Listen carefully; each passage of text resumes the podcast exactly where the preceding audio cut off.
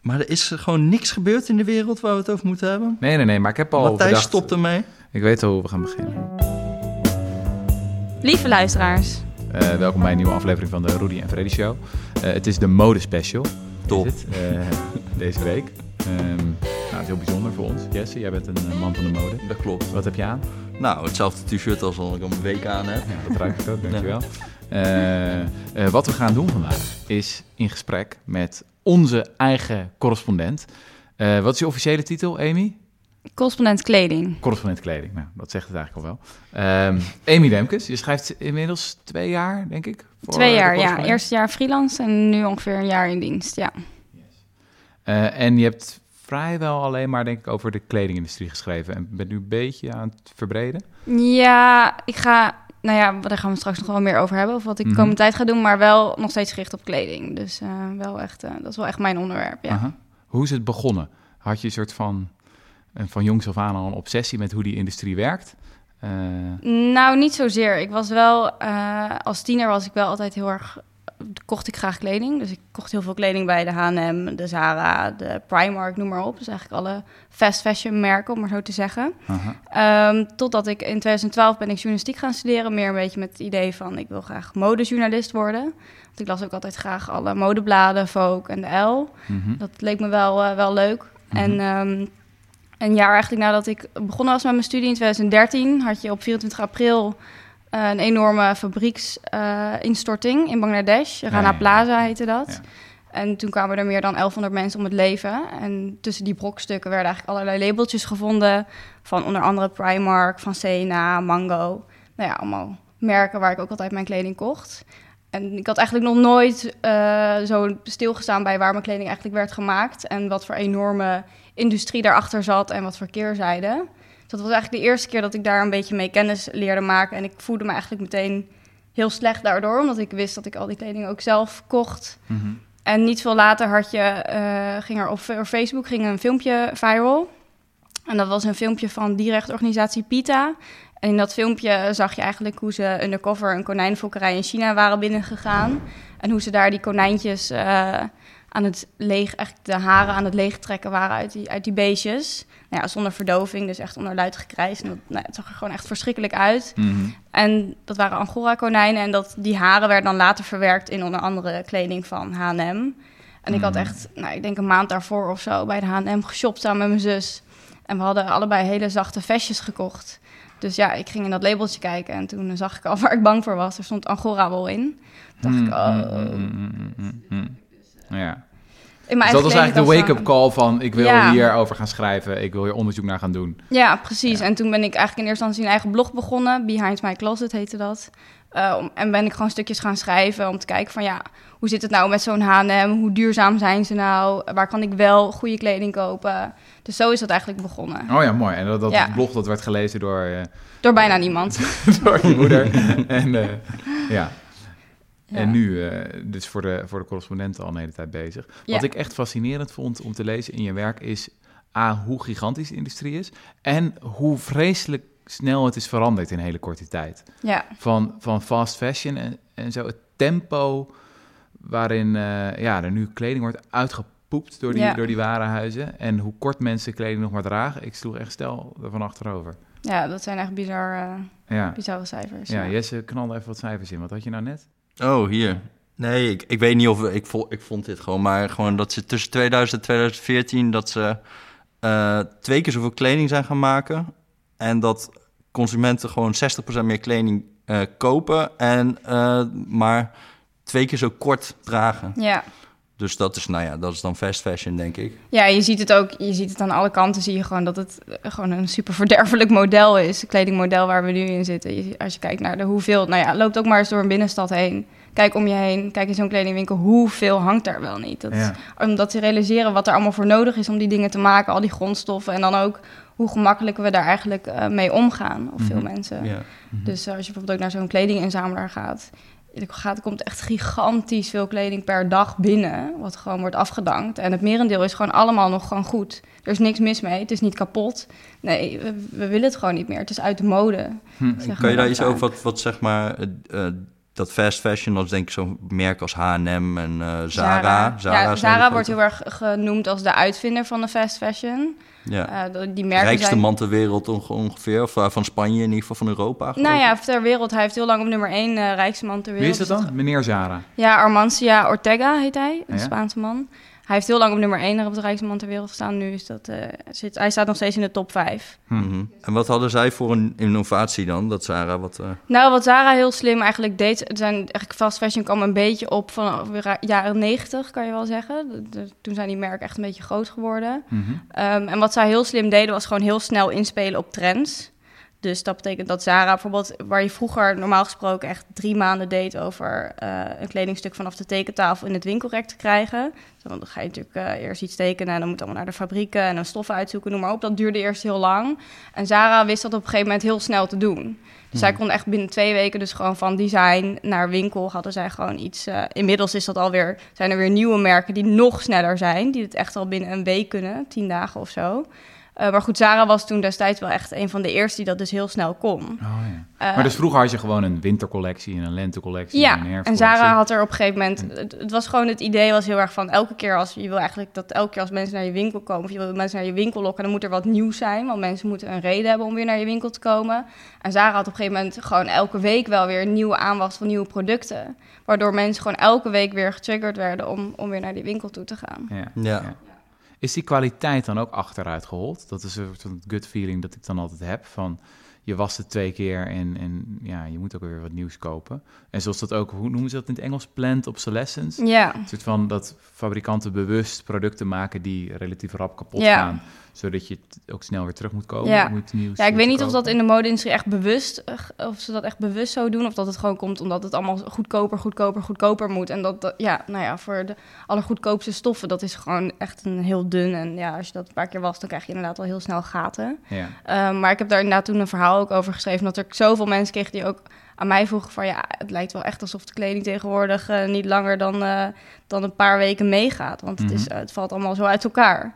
Dus toen heb ik daar ook inderdaad een verhaal over geschreven, heb ik daar wat rapporten over opgezocht. En daaruit blijkt inderdaad wel dat je kan zien dat de kwaliteit over het algemeen echt wel achteruit is gegaan van kleding. Is dat door ander materiaal of eh, hoe komt? Ja, materialen zie je heel veel bezuinigd. Je ziet ook dat er steeds meer synthetische materialen worden gebruikt. Dat is ook dat valt eigenlijk samen ook met die opkomst van fast fashion. Zie je ook, vroeger had je heel veel natuurlijke materialen, dus heel veel katoen werd gebruikt, ook nog steeds wel hoor.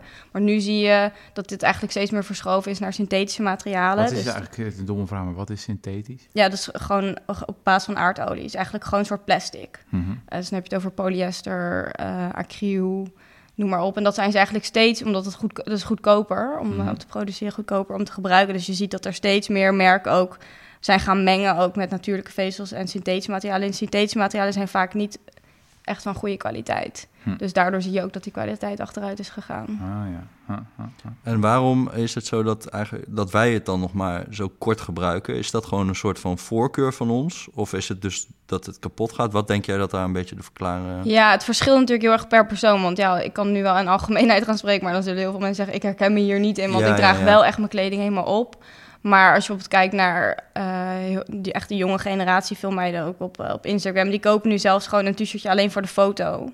Mhm. En dan doen ze het alweer weg. Dus Ja. dan heb je het echt over kledingstukken die misschien 5 euro kosten. Ja. Mhm. En eh, ja, die maken er een fotootje mee en dan, dan doen ze het weer weg. Of die dragen het één keer naar een feestje en dan gaat het weer weg. Ja, Dat is natuurlijk wel echt maar dat kan ook, omdat het gewoon niks kost natuurlijk. Nee, het kost gewoon Nee. het kost helemaal niks. Nee. Nee. Nee, dat heb ik al heel erg inderdaad, als ik veel van je verhalen lees, dat ik denk van wow, dit is gewoon een hele wereld waar ik niks van af weet. Ja. Maar dat is ook nog, want daar heb je recent een stuk over geschreven, is dat het nu naast gewoon al die, die winkels die eh, de binnensteden hebben op, opgeslokt natuurlijk, eh, is het nu vooral eh, dat mensen bestellen. online. Ja, ja, je ziet de kleding is, eh kleding, schoenen en sportartikelen moet ik zeggen, is de meest online bestelde categorie. Mhm.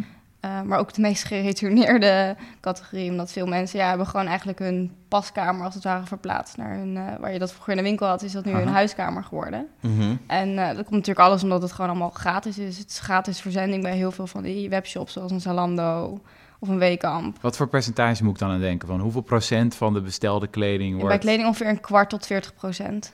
Zo. Eh, ja, het is echt enorm gigantisch hoe kan dat in vredesnaam rendabel zijn nog dan? Ja, dat is het ook niet hoor. Want eh, Hoe kunnen ze heel- er geld eh, op verdienen? er zijn ook heel veel van die online, eh, echt van die we- webshops die alleen mode doen, die, die maken ook allemaal geen winst. eh, mede hierom ook. Ja, je ziet ook afgelopen jaren hoeveel bedrijven er ook failliet zijn gegaan. Het gaat echt om elk dubbeltje, om het maar zo te zeggen. Dus dat Zalando, wat we allemaal kennen, is, dat is niet eens rendabel eigenlijk. Dat Nee. maakt verlies. Ja, ik weet niet of ze misschien nu net, maar de eerste jaren zeker eh, geen, eh, geen winst gemaakt. Nee. Hm. Oh, ja. En, en is het dan een kleine, relatief kleine groep van mensen die gewoon echt hysterisch veel terugstuurt?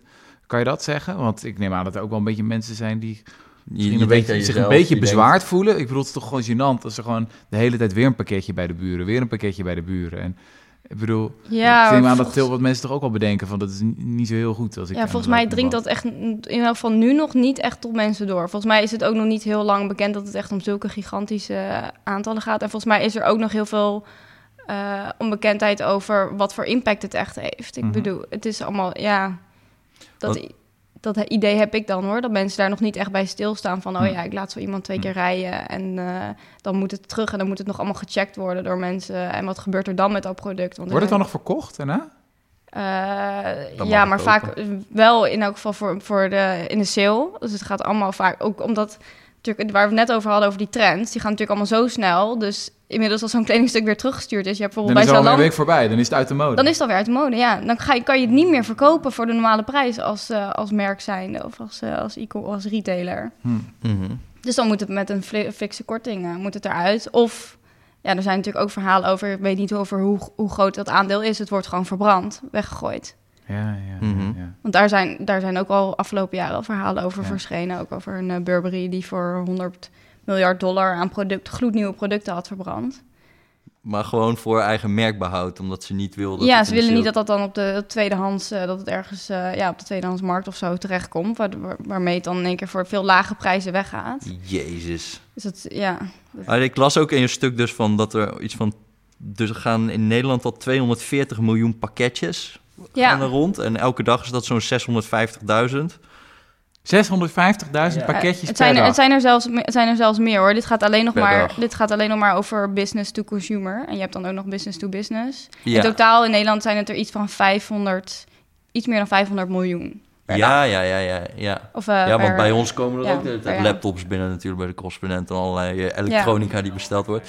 En, ehm, maar, maar als je dan kijkt naar, jij had ook nog over New York. Nou, laten we zeggen dat dat ons voorland is. Daar gaat het over al anderhalf miljoen per dag. Ja, En dat is eh, ongeveer even groot als Nederland, geloof ik, Ja, die stad. ja. Dus, maar dit groeit dus ook nog. ja dit groeit. Ja. En Ja. die distributiecentra, hè? dat is ook een heel ding.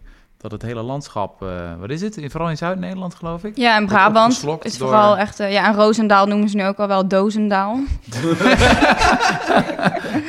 Echt, joh. Ja, ja, dat is echt... eh, ja, vooral daar staat het echt helemaal vol met die... eh, volgens mij afgelopen jaar echt een record aantal van die distributiecentra gebouwd. Dat noemen ze van die, echt van die XXL-dozen. Die kunnen wel zo groot zijn als 17 voetbalvelden. Ja. Mhm. Dus het gaat echt over enorme... En ze bouwen het nu nog wel aan de randen, maar soms worden ze ook gewoon echt tegen een woonwijk aan, eh, aangebouwd. Ja. En daar zijn mensen ook niet... eh, Ja, dan hebben zij vaak het argument van... eh, ja, dan levert werkgelegenheid op. Daarom zie je ook dat veel van die...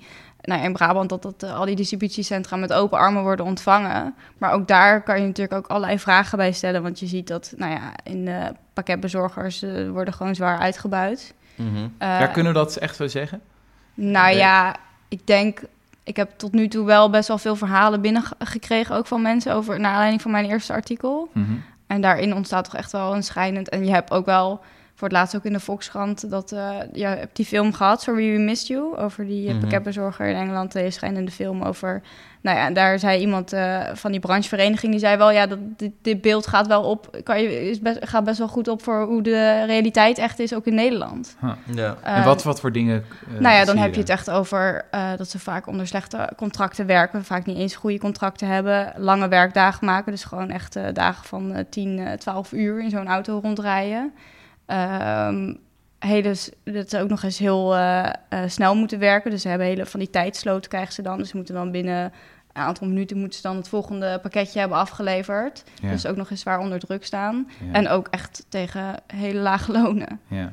Ja. Eigenlijk die hele industrie, industrie is geobsedeerd met gemak voor de consument. Ja, het, het draait... gewoon- ja. ja, 23 uur 59 besteld, morgen in huis of dezelfde dag nog. En de prijs wordt daarvoor betaald in termen van ja, verminking van het landschap met distributiecentra. Ja, maar Slecht, als ik eh, toch even... Ik ben ook wel benieuwd, hoe was het? Kijk, eerder had je dus al die winkels in de stad en zo. Mhm. Die komen Ja. nu leeg te staan, denk ik. Ja, je ziet wel leegstand. Maar dat is op zich ook wel, nou ja, leegstand. ja, maar het is goed, maar dan kunnen we daar weer wat woningen van maken Ja. of weet ik veel wat. Dus het maakt ook wel ruimte vrij als je gewoon het daar in de middle of nowhere zo'n Ah, groot ja. di- Ja. distributiecentrum hebt. Ja. Dan kunnen we al die stedelijke ruimte die heel waardevol is, waar mensen graag willen wonen, kunnen we Ja. nou anders gaan gebruiken. Dus Nee, ik dat is denk ook wel ook- een positieve Ja, zeker. En ik heb ook wel verhalen gehoord van mensen die bijvoorbeeld eh, of heel slechter been zijn of wat dan ook. En voor wie daarom online bestellen wel een hele uitkomst is. Ja. En dat is in dat Ja, opzicht. en mensen vinden het blijkbaar heel fijn, want anders wordt het ook niet zo groot gedaan. Nou ja, toch? ik, ik heb het zelf voor het laatst dus ook voor dat verhaal ook een keer besteld bij Zalando. En ik moet zeggen, ik vond het ook heel fijn. Bij Zalando besteld. Ja, ik moet, ik, het, was ook, het is ook heel chill. Ik bedoel, je, je, je hoeft, ik, ik haal mijn pakketje afgeleverd bij de buurtsuper op de hoek. Ja. En dan haal je hem even op en dan kan je thuis gewoon passen. En, eh, Maar denk je dan dat het fundamenteel problematisch is, dat hele afhalen, of dat het gewoon beter moet worden gedaan dan nu? Want natuurlijk met uitbuiting en, en, en een soort van... Ja, het moet eh, gewoon dat beter- de steden vastslippen met Ja. het verkeer en met... eh, ik denk dat je het, je houdt het sowieso niet tegen, deze ontwikkeling. Dus het wordt, het gaat, ja, dit is, kan je gewoon zeggen, dit is gewoon de nieuwe Het manier al waarop we gaan geworden, consumeren. Ja. Ja. Eh, dus ik, en ik denk ook, er zitten misschien ook wel voordelen aan. Want inderdaad, ik, ik heb ook veel onder, of ja, er zijn wel wat onderzoeken die ook waarvan je ziet dat mensen als allemaal individueel naar de stad moeten gaan met een auto, dat is natuurlijk ook niet duurzaam. nee, dat vraag ik me dus ook af. Hoe Ja. valt dat netto uit? Ja, nou ja, de- die onderzoeken die er zijn, die zijn niet helemaal betrouwbaar. Dus eh, daar moet je wel goed naar. Want dan gaan ze bijvoorbeeld uit van dat iemand in zijn eentje altijd naar de stad gaat voor één product. Terwijl je vaak toch ook ziet dat mensen met meerdere mensen in de auto stappen en voor meerdere producten tegelijk eh, naar, naar een centra gaan. Ehm, maar goed, het kan dus wel goed zijn dat het misschien juist ook wel duurzamer is, efficiënter is. Ja. Ehm, maar de vraag is natuurlijk ook van, is het niet juist omdat het zo gemakkelijk is, zorgt het er niet juist voor dat we ook meer gaan kopen? Dat is Ja. natuurlijk ook wel een vraag die denk ik heel moeilijk te beantwoorden is. Maar ja, ja, ja, ja, ja. Ik vind het gewoon echt fascinerend dat het überhaupt dat het nog wel bestaat. Want je Ja. kan zeggen, oké, ze maken geen winst. Maar als je heel lang geen winst maakt, dan ga je failliet op een gegeven moment, toch? Nou, Uber Ja. en al die kijk, dingen. ja, die financiers... kijk naar Amazon. Is Ja. ook, dat bedrijf heeft ook super. Komt hierheen, hè? Ja, dat toch? komt, ja, dat komt, heeft nu eh, bevestigd dat het inderdaad naar Nederland gaat komen. Dat is Ja, nieuws. Huh. ja. En, ehm, maar daarom zie je ook voor bol.com is nou ook net begonnen met, eh, met kleding. Mhm. En eh, ook omdat zij natuurlijk ook wel... Het gaat alleen maar... Dat zag je ook aan het begin bij Amazon heel erg. Het gaat alleen maar om een, een groter marktaandeel krijgen aan het begin. En als je eenmaal zoveel marktaandeel hebt...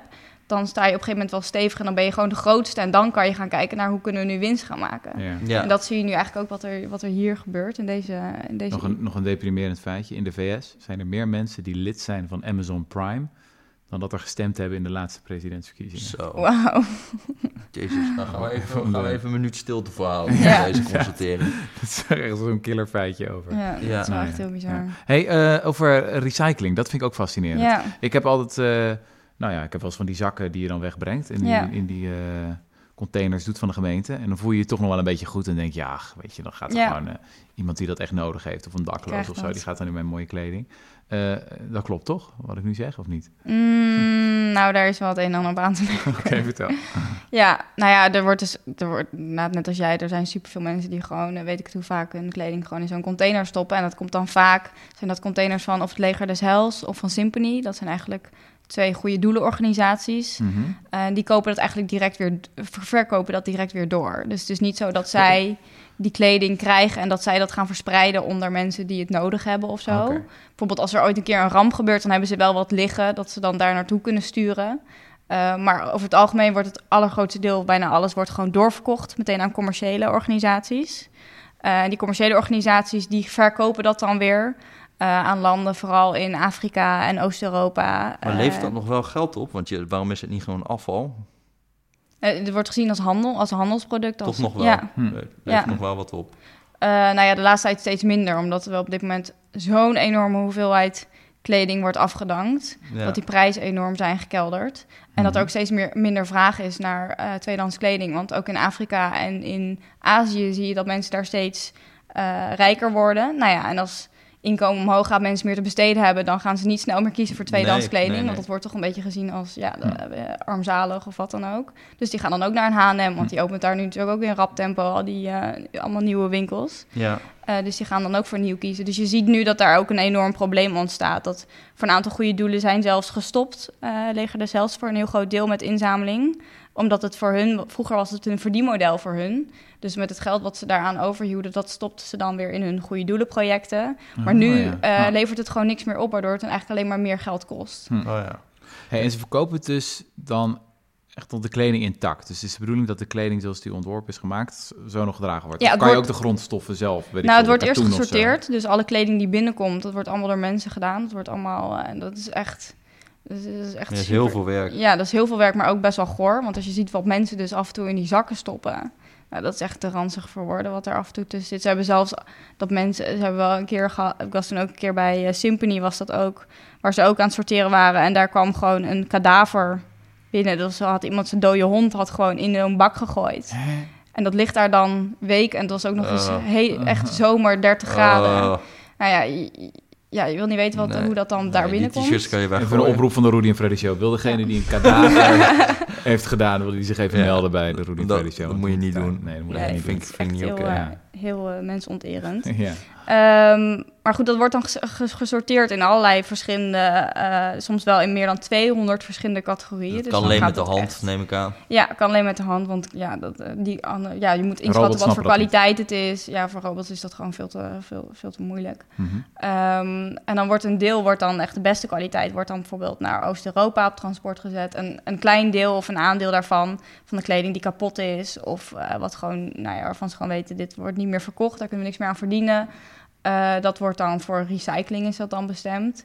En voor nu wordt, gaat een groot deel van die recycling, eh, dat gaat gewoon poetsdoeken, poetslap, isolatiemateriaal. Dus eigenlijk Mhm. downcycling noemen ze dat dan, omdat je eigenlijk de waarde uit zo'n product haalt. Mhm. Ehm, en een ander deel wat echt niks meer kan, dat wordt gewoon verbrand. Ja. Hm. Ik zat vanochtend eh, in zo'n rapport van de Europese Commissie te lezen over sustainable fashion. Mhm. En daar stond in van dat maar de helft van alle kleding... die wordt überhaupt in zo'n eh, bak Ja, gegooid. wordt heel veel bij het gewone afval gegooid. En daarvan maar 1% wordt gerecycled in nieuwe kleren. Ja, minder dan 1% zelfs. Minder dan 1%. Oké. Ja, ik, dat vond ik eigenlijk wel. En, en zij gaven ook aan van ja, er is ook eigenlijk gewoon nul incentive voor mensen, voor al die, eh, geen prikkel om Nee. eigenlijk eh, om, Ja. om, om, om, eh, kleding te recyclen. Dat is gewoon Ja. eigenlijk wel. Ja, dat is echt problematisch, want er zijn dus echt al manieren om... Er zijn al best wel veel bedrijfjes of innovaties die, die... Dat het kan, is gewoon duidelijk. Het kan gewoon. Je kan gewoon van... Het is wel moeilijk, eh, ook omdat de kwaliteit Mhm. vaak achteruit gaat. Ligt eraan of je mechanisch of chemisch recycelt. Maar het is mogelijk om van oude kleding gewoon weer nieuwe kleding te maken. Om, voor, eh, Dus hoe moet ik dat Maar- voorstellen? Dan trek je dat ding uit elkaar en dan heb je de draden Nou ja, of je hebt zo? dus inderdaad mechanisch, dan wordt, wordt die kleding wordt, moet eerst gesorteerd worden per grondstof. Want je hebt natuurlijk, waar we het net over hadden, al die verschillende Ja, ja, grondstoffen. Je hebt ja, synthetische materialen, natuurlijke materialen. Dus je moet die stromen wel een beetje van elkaar scheiden. Eh, dat is al best wel veel werk. Maar dan moet je ook, dan moet je te gaan, wordt eigenlijk een soort van versnipperd. Wordt allemaal hele kleine dingetjes eh, ge- gesneden, die allemaal aan flarden gesneden, die kledingstukken. En dan gaat het door een machine heen die er dan weer een soort van nieuwe eh, draden van maakt. Mhm. En van die draden kan je dan weer stoffen weven. Mhm. En die kan je dan weer gebruiken voor het fabriceren van kleding. En bij chemische recycling, eh, dan halen ze een soort van cellulose. Dat, katoen, in katoen is dan een natuurproduct, daar zit cellulose in. En dat kunnen ze dan oplossen via een soort chemisch proces. En daar kunnen ze dan uiteindelijk ook weer een soort van eh, draden uitspinnen. En dat wordt dan een viscose. Viscose is eigenlijk een half natuurlijk, half synthetisch materiaal. Hm. Hm. Ik moest hierbij heel erg denken aan van een soort van Coca-Cola voor het statiegeld. Mhm. Van, we hebben eigenlijk helemaal geen, nog niet, eh, de H&M heeft niet een soort van infrastructuur van, zoals in de supermarkt, kom maar terug met die kleding en dan gaan wij er weer iets nieuws mee doen. Zoals we met petflessen en zo inmiddels al Ja. wel hebben. Ehm, maar zij hebben ook helemaal geen prikkel om dan ook na te denken over wat gaan we dan doen als, wij, Nee. eh, als wij bijvoorbeeld, als we al die kledingmerken verantwoordelijk zouden houden voor je moet die kleding uit aan het einde Ja. van het leven terugnemen. Ehm, en gewoon elk, elk, elk kledingstuk heeft statiegeld, zeg maar. Ja. Als je iets koopt, dan gaat er gewoon eh 3 euro bovenop. En dat als je die terugbrengt, dan krijg je die 3 euro terug. Ja, Eh, dan zou je misschien ook een beetje een industrie krijgen waar ze gaan nadenken. Oké, oké, we nemen al dat gerecyclede spul eh, nu in. Nou moeten we er ook wat mee. Dan wordt het wat goedkoper om dat te doen in plaats van de hele tijd nieuwe aardolie te gebruiken Ja. om nieuwe stoffen te gaan Ja, maken. zeker. Ja, je hebt ook voor het laatst had het Centraal Planbureau ook zo'n rapport hierover. Mhm. Waarin ze ook een aantal aanbevelingen deden om dit. Want het is nu ook een beetje het verhaal van. eh, ja, aan de ene kant is het. De recycling daarvan is nog niet optimaal. Dus het zou eigenlijk. Maar daarvoor moet je dus meer investeren daarin. Maar die investering komt niet omdat het voor bedrijven geen prikkel hebben om daarin te investeren. Ja. Omdat het alternatief nieuw materiaal veel goedkoper is dan gerecycled materiaal. Maar het is technisch mogelijk, dus we gaan Technisch is voor vragen geen idiote dingen. Nee, dus eh, wat je ze- zij hadden ook inderdaad zo'n voorstel van eh, je hebt bij plastic en eh, papier heb je dat ook al een soort van uitgebreide producentenverantwoordelijkheid.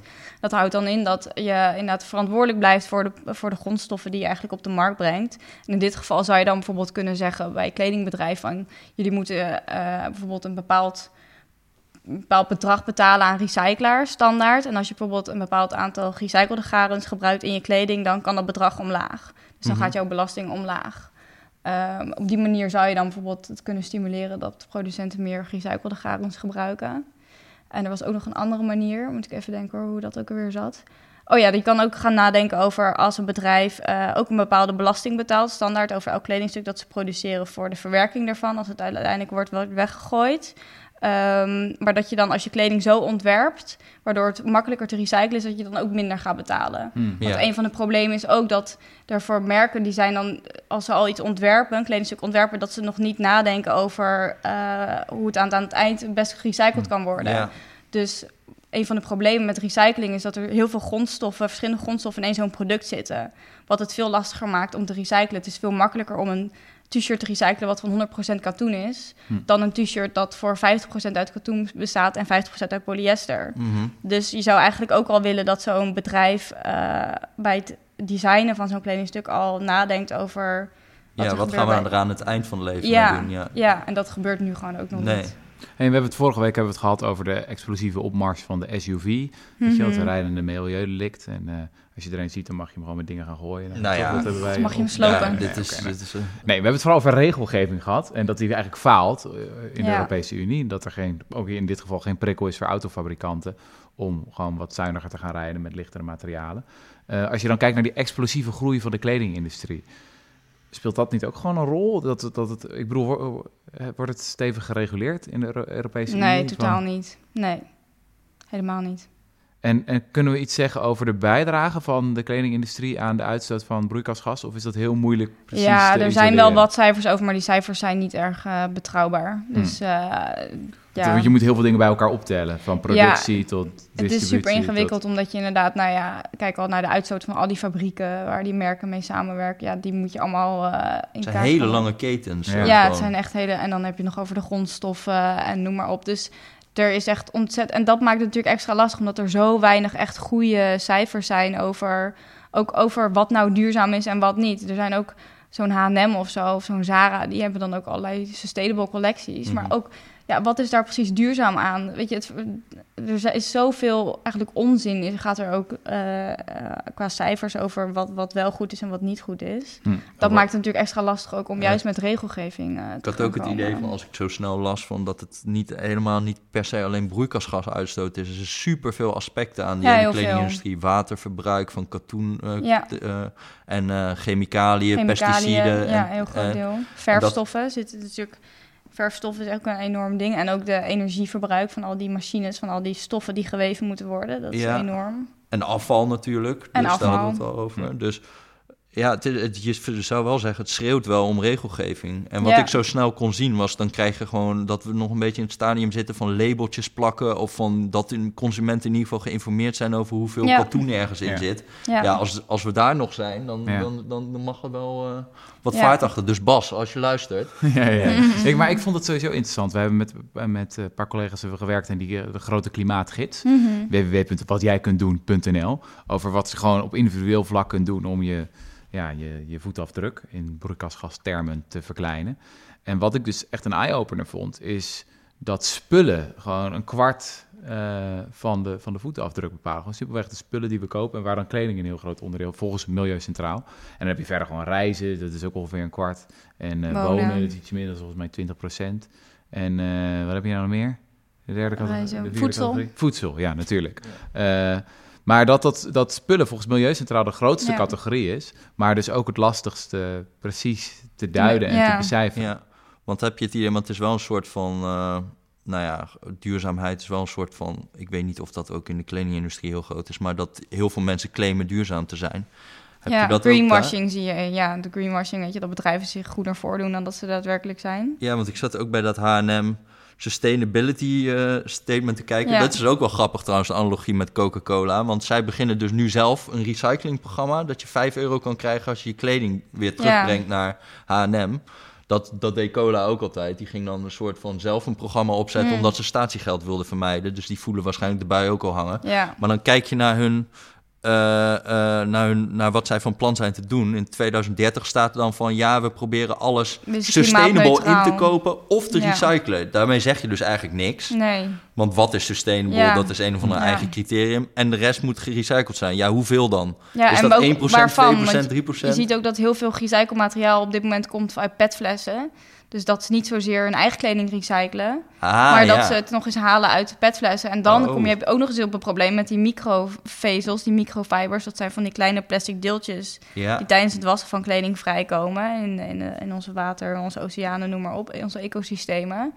Eh, ja, dus dat is ook eigenlijk helemaal niet echt een, geeft ook een beetje een vertekend beeld van. eh, ja, ja, ja, ja, ja. Hm. Hey, als we het over oplossingen heb- hebben, welke route bewandel jij dan vooral in je, in je soort van je journalistieke zoektocht? Ben je geïnteresseerd in een soort van... eh, Wat ik wel een interessant voorbeeld vind, is dan het Bangladesh-akkoord mhm, on fire and, eh, fire and sustainability. En dat is in 2000, eigenlijk vlak na die Rana Plaza-ramp, waarover ik het eerder Mhm. had, mhm, eh, is dat eigenlijk in werking getreden. En daar zijn eigenlijk afspraken gemaakt met een hele grote groep kledingbedrijven om de fabrieken in Bangladesh veiliger te maken.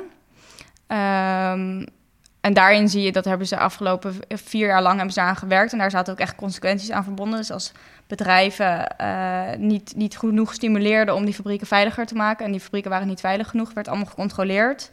Dan konden ze daarvoor ook echt voor de, voor de rechter gesleept worden. Dat is ook uiteindelijk gebeurd. Voor het Hof van Arbitrage in Den Haag zijn eh, een aantal kledingbedrijven daarvoor eh, terecht hebben ze moeten staan.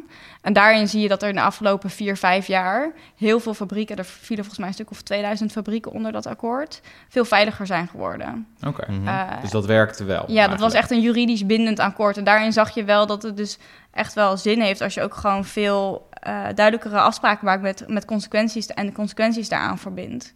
En dat is eigenlijk de, het enige voorbeeld in de kledingindustrie waarvan je ziet dat het echt heeft gewerkt, dat er vooruitgang is geboekt.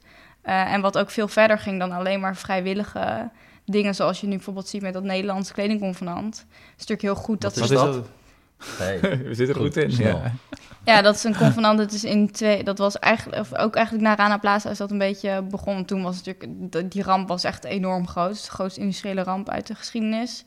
Eh, en daarin stond natuurlijk heel de industrie in één keer onder, lag in één keer onder een vergrootglas. En de Nederlandse overheid, want eh, Bangladesh is ook een heel. eh, de meeste kleding wat hier in Europa wordt verkocht, komt uit Bangladesh. Dus wij zijn een hele grote afnemer als Europese Unie. Eh, van kleding uit Bangladesh. En toen is er ook vanuit Nederland dachten ze ook, ja, we moeten hier wat aan gaan doen. Eh, minister Ploemen heeft dat toen eigenlijk een beetje voortgetrokken. Lidiane Ploemen. Mhm. En eh, is toen met een soort convenant gekomen waarin kleding- Nederlandse kledingbedrijven hebben afgesproken: oké, we gaan werken aan het verduurzamen en het eerlijker maken van die kledingindustrie. Er zitten bedrijven bij als een Bijenkorf, Sena, eh, maar ook heel veel andere hele kleine bedrijfjes. Maar een beetje zelfregulering eigenlijk. Ja, je- het is, ja. het is ook nog eens, het is ten eerste vrijwillig om daar mee te doen. Als je er eenmaal aan meedoet, moet je je wel een soort van houden aan de afspraken. Maar waar je echt vooral ziet, is wat je heel duidelijk ziet in dat convenant, is dat de industrie echt nog aan het begin staat. Want de eerste drie jaar, ze zijn dan nu eh, een paar jaar, drie jaar, vier jaar ongeveer verder, is alleen nog maar bezig met het in kaart brengen van je keten. Mhm. Dat is zeg maar waar bedrijven Hm. nu staan. Ze weten gewoon Dat je zelf gewoon überhaupt weet waar, je kleding wordt komt. gemaakt. Ja. Ja. En Want als je in dat, die zin staat, eh, staat eigenlijk de kledingindustrie ook zo symbool voor ja, het moderne kapitalisme. Van gigantische supply Ja. chains in keten en dat je niet meer weet waar het vandaan komt. En dat, ja, ook en hoe het, hoe het kwaad opereert in onze wereld. Ja, op een verre, verre afstand. ja. Je weet het niet dat die gruwelijke konijntjes aan het lijden zijn. En je Nee. ziet het niet dat, die, dat, die, dat al die mensen worden uitgebuit. Ja, je pakketbezorger ziet je nog net. Maar ik Ja. bedoel, die hele industrie zit daar, is daar helemaal van doordrongen, toch? Van dat Mhm. probleem ja. is dat als de consumenten zouden weten van welke werkelijkheid er schuilt achter die ene sexy... eh ja, denk Bart, je dat eh, echt? Tanktop, waar, waar loop jij altijd Consumenten kunnen gewoon niks. Die zijn gewoon echt... Dat, als je dat allemaal moet gaan zitten nadenken over alles wat je koopt... dan wordt het gewoon niet te doen.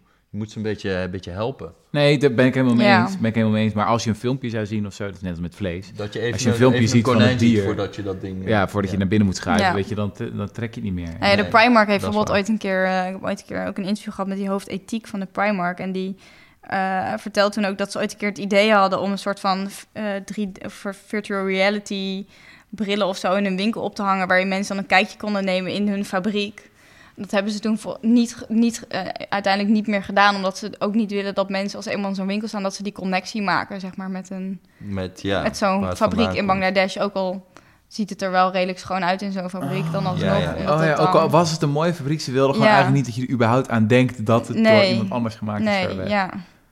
Ja. Maar dat maakt het misschien ook wel echt moeilijk om te reguleren, omdat het allemaal zo ver, zulke lange ketens zijn. Ja. Dus als je dan bijvoorbeeld hier al die, ja dat weet ik niet hoor, maar als je hier alles zou recyclen, moet je het dan weer terugsturen naar Bangladesh, zodat zij er dan weer iets van kunnen maken of zo. Ik weet, zou niet weten hoe dat werkt ook. Ja, nee, dat is ook super complex. En het bedrijf in Bangladesh heeft vaak nog allerlei subcontracten eh, contracten Ja, en stokken het- die ook weer Ja, bedrijf- en een groot alles deel wordt uitbesteed. Ja, een groot deel van het probleem is ook nog eens dat ja, die bedrijven, zo'n H&M of een Zara, die maken niet hun eigen kleding.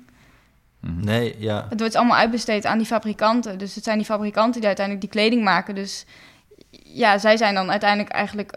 Als het zo'n fabriek, als je dat duurzamer wil maken... dan moet zo'n fabrikant daar wel mee instemmen. Of die moet dat dan, als het bijvoorbeeld ook gaat om loon in de kledingindustrie... ook zo'n onderwerp, wat, of ja, ook zo'n pro- enorm probleem... dat heel veel van die kledingarbeiders gewoon te weinig betaald krijgen... Eh, is super ingewikkeld om dat ook te veranderen. Omdat zo'n bedrijf uiteindelijk zichzelf niet ziet als verantwoordelijke. Omdat het... Ja, allemaal uitbesteed. Ja, Dat, dat vond ik ook bizar. In dat rapport eh, van de Europese Commissie stond gewoon van dat 90% van alle eh, eh, mode- en textielsector... dat zijn ehm, bedrijven met minder dan 50 werknemers. ja, Dus het zijn allemaal hele kleine bedrijfjes Oh, eigenlijk. Van heel, Oh, ja, dus, dus het is gewoon... eh, zit ja, iemand gewoon- marketing, zit iemand, eh, is de directeur en... eh, That's Want- it, zo'n ja. beetje, ja. En, en, maar dat maakt ook wel, dit is denk ik een van de meest concurrerende sectoren zo'n beetje Ja. ter wereld. En dat is soms niet helemaal gezond misschien, want je Totaal ziet die hele keten Nee. wordt gewoon overal beknibbeld. Ja, ja en het erge, dat, dat zie je ook nu de afgelopen paar jaar zijn de prijzen eh, die, die, die, of, eh, die merken betalen als inkoopprijzen zijn Mhm. gedaald in Bangladesh en India de afgelopen jaren, terwijl de productieprijzen alleen maar omhoog zijn gegaan. Hm. Ja, ja, ja. Eh, Zouden we niet gewoon allemaal een tientje meer moeten betalen voor een t-shirt en zo? Dat, eh, Ja, maar ja, dan, heb je dus, dan moet het wel op de goede plek terechtkomen. En dat Ja, is dus tuurlijk, wel is een. eh, je hebt ook nog eens zo dat bij de prijsopbouw van kleding, als, daar heb ik ook een keer een verhaal over geschreven, dat, dat is ook best ingewikkeld. Dat iedereen heeft zeg maar een percentage van het vorige, vorige bedrag, neemt hij mee. Dus Mhm. als je bijvoorbeeld zegt, die kledingarbeider, eh, die betalen we eh 2,50 euro meer of die gaan we wat, wat meer betalen. Dat betekent dat iedereen in de keten dat een percentage daarvan pakt. Daar dus dat de uiteindelijke prijs bovenop zo'n kledingstuk niet 2,50 euro is, maar dubbele of zelfs meer. ja, ja, ja, want je krijgt gewoon marges die ze Ja. allemaal daarop zetten. Ja, dus eigenlijk zou je ook willen, er zijn wel manieren waarop je dat gewoon los van elkaar kan koppelen. Maar dat vraagt ook weer een heel andere Hm. denkmanier van hoe dat in de industrie nu zit. Jezus, wat ingewikkeld. Ja. Hoe, Wel- eh, misschien een tegenwikkelde vraag hoor, maar als je zegt daar uitzoomt en denkt over 20 jaar een veel betere kledingindustrie dan we nu hebben, hoe ziet die eruit? Is die dan veel lokaler of zo? Dat gewoon eh, nou, dat denk hier ik weer niet. het aan produceren zijn? Nee. Of dat we juist weer naar de winkel gaan en niet meer bestellen? Of kopen we vooral gewoon veel minder kleding? Of zijn we veel meer tweedehands aan het dragen? Wat zijn vooral de dingen Wassen waar, we je, nog? Waar, waar je vooral op hoopt? Mm, waar ik vooral op hoop. Als je denkt van Ehm, daar valt de winst te behalen. Kijk, de kledingindustrie gaat sowieso groeien. Dat komt gewoon omdat het aantal mensen wereldwijd groeit. Eh, mensen worden steeds rijker, dus gaan steeds meer kopen. Dus dat, die groei hou je niet tegen. Ik denk het heel belangrijk is als we inderdaad een goed model vinden om die grondstoffen die we nu gebruiken allemaal, eh, om die goed te recyclen, om die gewoon in die keten te houden en het liefst zelfs meerdere keren. Dus Mhm. het zou gewoon, eh, ja, dat zou volgens mij enorm groot deel schelen als we gewoon die grondstoffen gewoon continu kunnen hergebruiken. Als we daar een goed model voor vinden en bedrijven aangespoord worden om dat te doen. Ehm, en ook dat we gewoon zelf gewoon veel langer met onze kleding gaan doen. En dat de kwaliteit ook, dat we ook beter gaan letten op de kwaliteit. Want er is volgens mij ook, ja, inderdaad, wat we al zeiden, de kwaliteit is achteruit gegaan van kleding. Maar volgens mij, dat vinden we allemaal heel vervelend. Omdat, we- ja, tenminste, veel mensen vinden dat vervelend. Omdat ze Mhm. dan zien dat na een paar keer wassen is het gewoon niet meer eh, draagbaar. Maar ook als we iets kopen, moeten we dat eigenlijk ook als soort van kunnen aanvoelen of kunnen zien. Dat we gewoon zien van, oké, dit is gewoon flutkwaliteit. En ook bedrijven daarop aanspreken. Nu is het vaak zo dat we denken, oh ja, het is toch maar 5 euro, dus je kan er toch niet zoveel van verwachten. Mhm. En dan gooi je het alweer weg. Maar eigenlijk moeten we daar ook gewoon veel strenger op zijn en gewoon verwachten dat iets minimaal zoveel jaar meegaat. Mhm. Mhm. Ehm, ik denk dat dat wel twee hele belangrijke dingen zijn. Heb je ook, eh, misschien tot slot, eh, persoonlijke tips voor de modebewuste luisteraars van de Rudy en Freddy Show? Van, eh, Gaan we nu maken- al reclame Nou, we doen? maken geen reclame in de podcast. Aan de andere kant, ja, ik, het is een heel praktisch onderwerp. En Ja. ik denk wel van, ja, wat moet je dan anders doen? Patagonia is toch wel goed. Ja, Die zit Pat- hier ook in Amsterdam, waarschijnlijk voor de belastingen. Ja, maar zo, is het. dat? Pata, wat? is- Patagonia, outdoormerk. Ja, Ja. zij maken echt wel goede producten, ook goede kwaliteit. Zij testen ook gewoon heel goed voordat producten, eh, ja, hoe, hoe sterk ze zijn, de stoffen en noem maar op. Hm. Eh, kan ook niet anders denk ik Doneren ook heel veel geld. Hè. Volgens mij hadden ze die hele, die hele taxcut van eh, Trump hadden ze gedoneerd Ja. aan een of andere wildlife fund. Ja, Oh, zij ja. doen ook veel Echt meer een dan alleen... Echt een deugdbedrijf, Ja, echt ja. een. Ehm, maar voor de rest, ja, er zijn echt superveel. Je kunt een, een app die wel fijn is, is Good On You. Dat is een, een app op je telefoon daar waar, waar gewoon heel veel duurzame merken in staan. En ook op welke manier zij dan duurzaamheid... Dus of Nog het- keer, good to you? Good On You. Good on you. Ja, dat is een app. Eh, hier in Nederland heb je ook een, een webshop, zo'n webshop. Eh, project CC. Dat is Mhm. ook van een- drie jonge meiden hebben dat opgezet. En daar kun je ook gewoon allerlei eh, duurzame... Maar goed, ja, ook dat is best wel ingewikkeld bij duurzame merken. Af en toe dat je soms ook niet helemaal... Ja. Ja, dan is het bio-katoen of dan is het eh, beter voor dit. Maar dan weet je uiteindelijk ook niet Mhm. of het Ja. Per se beter is. Maar goed, het Moet is er altijd... gewoon regels of zo? Het moet even iets... Ja, nee, Regels, ja, ja, ja, ja. Ja. Nee, regels sowieso goed. Ja, we hebben het vorige week gehad over met, met Bas Eickhout over financiële taxonomie. Mhm. Duurzaam. Een heel sexy onderwerp. ja, van top. wat een duurzame Top, investering is. Eigenlijk zou ik dat ook wel willen dat Europa doet- dat doet. Dat ze gewoon een soort van standaarden hebben voor... Ja, inderdaad. A, B, C, D, E. Gewoon Ja, dat, doen ze dus bij, bij, bij, bij auto's en zo. Is Ja, dat wel. En bij bij, auto's koelkasten. Waarom zou dat met kleding niet kunnen? Je gewoon Ja. een label geeft aan ieder kledingstuk. Moet- Ik, het verbaast mij sowieso dat daar zo weinig over is. Het is wel een sector die is gewoon 2% van wereld eh, GDP of eh, Ja, BBP. BBP is gewoon, eh, is gewoon de kledingssector. Dat is gewoon bijna net zoiets als landbouw of zo. Dus Ja. waarom daar dan zo weinig eh, regels over Ja. zijn? Ja, maar ik denk dat je, ja, je ziet tegelijkertijd ook wel dat mode wordt toch ook wel vaak een beetje, heb ik het idee ook wel gezien als zoiets van, ja, een beetje eh, ja, iets oppervlakkigs of niet echt iets interessants of iets wat, ehm, ja, ik weet niet. Ook als je kijkt naar hoe, wat voor studies er naar worden gedaan, is ook echt heel weinig echt goede inhoudelijke dingen Ja. eh, pas. En dat is toch wel vaak En net het- als journalistiek ook. Hè? Dat is een beetje net zoals met autojournalistiek. Misschien was allemaal een beetje meer cheerleaden... dan Ja. dat je daar gewoon kritisch naar gaat kijken. Ja. Van, eh, eh, het is allemaal een beetje voetbaljournalistiek. Van, Ja. We vinden het toch mooi, mooi dat dit gebeurt. En net modejournalistiek is ook niet heel, nee, het gaat heel toch wel vaak inhoudelijk gewoon of zo, over denk de ik. Ja, buitenkant. weet niet, ik Ja. lees het niet zoveel. Gewoon Maar... tijd voor een nieuwe generatie modejournalisten zoals Ja. jij, die de beuk erin... eh. Ja. Hey, en je hebt ook een nieuwsbrief, hè? Daar kunnen mensen zich ook opgeven. Ja. Ja, kan je gewoon naar de correspondent. eh, Ja. We zetten de link wel. Ja, de link is wel goed. handig, Dat ja. komt goed, Komt goed. doen we. Dank voor je komst, eh, Amy. Gaan we, Het was gaan top. we nog een keer doen. Leuk. Eh, Ehm, nou, dat was hem wel, toch? Dat was hem, ja. Heb jij nog wat, eh, nee, niks. Nee, nee. Tabé. Doei!